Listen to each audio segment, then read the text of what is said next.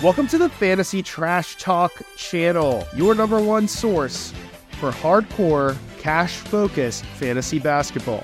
We're a channel focused on season long cash fantasy basketball with two expert hosts who play over $5,000 of their own money. Sit back while we get into the strategy of how to win your league. Don't forget to follow and subscribe. Check us out on YouTube and wherever podcasts are available. We are on the clock in the weirdest mock draft that we've done yet. We're picking Jayson Tatum with the fourth pick. What the hell is going on, Jake?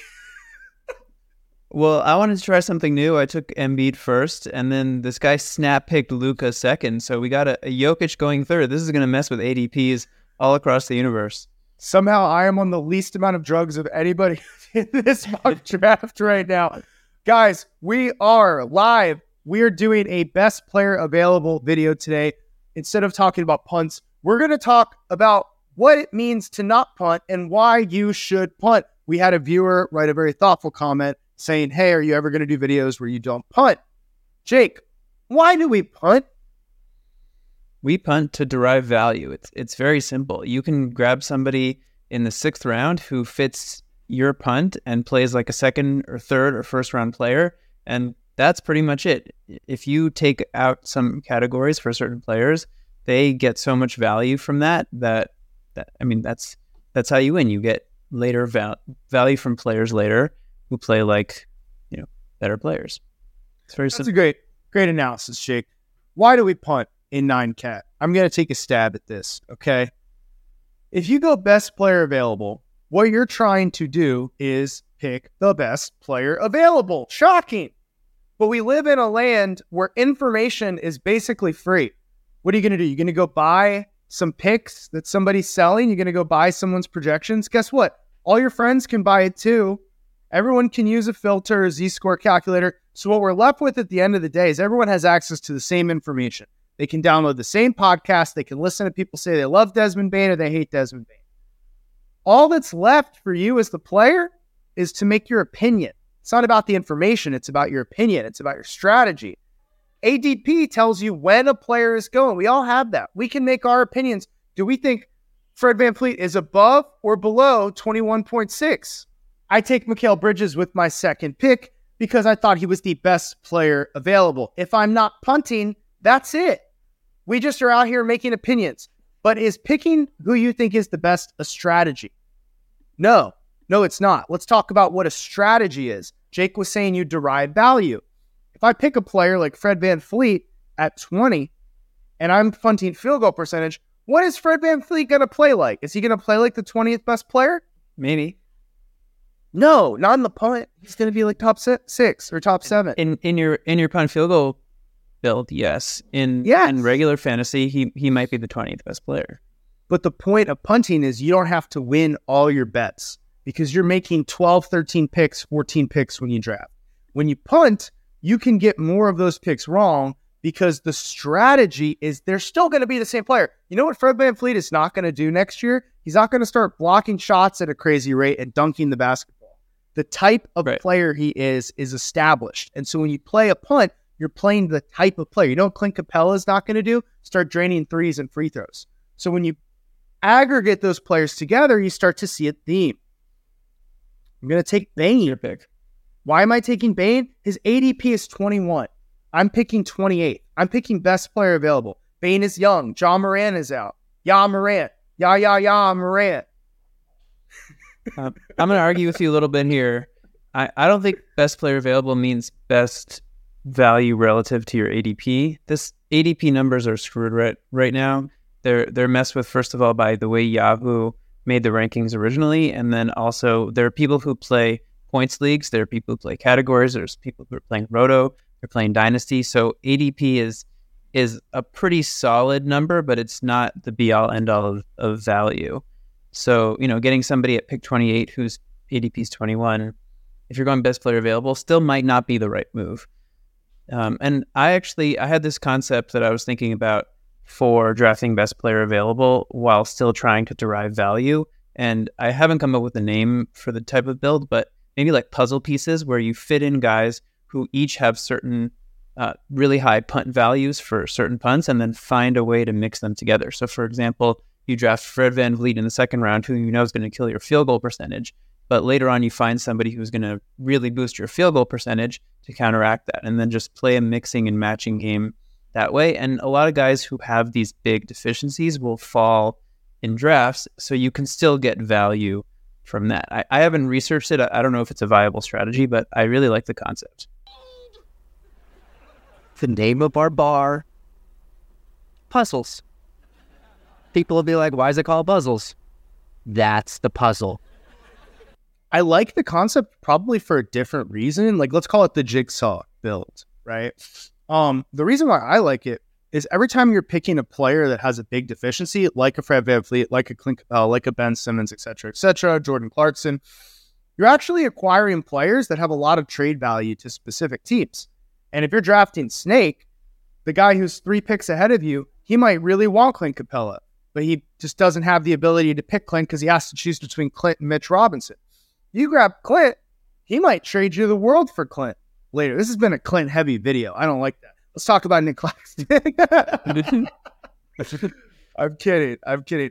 Let's shout out to some trash talk. By the way, guys, uh, the number six pick is a subscriber. The number seven pick is a YouTube subscriber. The number Eunice is a subscriber. If you want to be in mock drafts with us and join the conversation and talk to us on Instagram, follow me at Stram Show and send the word mock to me, and I will get you in here. We have over 40 people in the chat. Josh, your pick's coming up, and you got nobody on your queue. I don't need someone in my queue. This is a best player available build. Look at this. I'm sorting by ADP, which gives me a general idea of what's good, but I'm picking 45, and Nick Claxton is there. So you know I'm taking Nick Claxton because it's best player available. Do you want to have a Clax attack debate right now? Let's do it. Make a whole video about that. Okay. I'm going to name one Nick Claxton fact. You name a counter fact. We're going to do that three times. This is a sneak peek of the Clack attack facts. Clax facts attack. Okay. Fact number one Nick Claxton is in a contract year, and the Nets do not have another rosterable center. Clax fact. A lot of players are in contract years. It doesn't mean anything. There, there's there's no evidence to say that contract year means you're going to perform better. Okay, good counterpoint. Clax fact number two Nick Claxton was a top 15 player last year in terms of totals and was even better if you punted any one of the three things he's bad at. I think a small free throw percentage improvement from Nick Claxton could see him return easy second round value in per game and easy first round value in totals. Clax facts. I, I like this this uh, tagline you got here. Um, I, I, think blocks are were his main category last year, blocks and field goal percentage, and we have a lot of guys this year who are coming onto the scene who are going to skew that uh, the Z score for blocks um, to the to the right. So we got Victor Wembanyama, we got Chet Holmgren, we got a lot of guys who are going to get a lot more blocks. So I think his block value will be diminished. So it, it All right. push his value up that high. But let's talk Final- about something else. Final Clax fact, third one. Nick Claxton is incredibly handsome. Clax facts. Look at that face. Can't argue with that one. Zoom in on that face. Classically handsome. He could be a runway model. All right. Okay. All right. I'm up in two picks. I n- notice how I have multiple players in my queue. My queue's loosely sorted by who I think the BPA is. DeMar DeRozan is sniped one pick before us. That would have made this easy. Probably taking Scottie Barnes. here. Yeah, taking Scottie Barnes here. No, I can take OG. Taking OG, hoping he gets traded. A few moments later. When you're going best player available, you also have to consider categories, categorical scarcity, and uh, in in these drafts, generally points and assists are the stats that go off the board really early. So if you're drafting Tatum, who's pretty good in assists for his position, you still have to attack the assist category in your next few picks uh, just to be competitive in it. Otherwise, you're going to end up soft punting assists uh, just go just by going best player available. So this draft where you got uh, Tatum and Bridges and Bane, you're okay in assists, but you're wildly behind the top assist teams right now. And, and you'll probably beat Jay, who has no assists on his team, but I don't know if you're going to beat anybody else. So I, I think it's really important, best player available, but also finding, remembering categorical scarcity. Yeah, but like do you even need to be good at assists, right? Like without forget punting because we're not talking about punting right now. But like, do you have to beat all of the teams that assist all the time? Because when you do that, you usually, as I take Brad, when you're a really good assist team, you usually are also a really bad turnover team. And it's very hard to build a team that is good enough at assists that you beat most people and good enough at turnovers that you beat most people. We talk about toast. So, like, if I'm going best player available, which again, I usually wouldn't do, when does best player available work the best? In auction, actually. In a snake draft, I, I it just doesn't have the same fit. But yeah, I, I, for best player available, I'm not going to care what my team's overall assists are because I can always trade for more assists. If I'm picking a guy in the seventh round and I think he's going to play like a 50, I'm going to be able to trade him out for 10 or 15 slots of assist value later. I don't need to target that. Don't don't think that the draft is the only time you have a chance to build your team. Remember, you have the waiver wire and you have trades. You do, and that's an important thing to think about also. But I, I still think assists are really hard to trade for, just like they're really hard to to draft. And when you're going best player available, you do have to take it into consideration. So I'm, I'm going to heavily disagree with you on that. Look at the drama here on the Trash Talk channel. Oh. Will Josh and Jake ever make up their? Di- will they ever get over this argument and this fight? we got two fights. All right, guys. Uh, we got a subscriber. Class facts. We got a subscriber over here that went JJJ, Walker Kessler, Chet Holmgren, Clint Capela, Mitch Robinson, Marcus Smart guys, we won't usually talk about people's teams, but this is such an egregious mistake that I feel the need to talk about it. My bro has some punt filter up and he put four punts in. Four punts will lie to you, right? Because when you take four categories out, it looks like he's picking the best player available every single time. The problem is he's never going to get enough steals. And and his margin for error is so small. If he runs into a guard heavy team and they beat him in steals, he could easily lose you know, five four or six three any given week. And you're just never going to be able to get a margin and come back. So yeah, I, I don't agree with this build. If you were going to do some version of this build, you need to be going for steal monsters early. Like DeJounte Murray. I would have loved to see DeJounte Murray in the second round. Heavy so reaching for Walker Kessler and Chet Holmgren and probably JJJ. If if you're yeah. reaching for players, you're never going to get the value that you need out of them to build your team so that you can win at least five categories every week. And also, if you're punting four categories right off the bat, there's no room for error. So I, I don't think that's ever a good strategy. A few moments later. Too many people focus on punting versus a team. They think, oh, is my team the best team against any other team? But that's not actually what you need to focus on. It's you versus the field. 11 teams at the start of the season, you need to be better than half of them so that you make the playoffs. And then to win a championship ring, you have to beat two or three of them. So it's not about do you have the best team? It's about can you beat three teams in a row? Can you beat two teams in a row? And so if you're not punting and you have like an average team that's just kind of like good or above average and everything, you will run into a haymaker where you have to beat a team that's all bigs in the first round and then all guards in the second round. And both of those teams have hyper specialized. And it's going to come down to one or two categories. And if you have a team that's just kind of good across the board, it's really, really hard to beat these hyper specialist teams as a field. Remember, it's not about individual matchups, it's about beating three teams in a row. That's a big reason why I think punting is the way to go.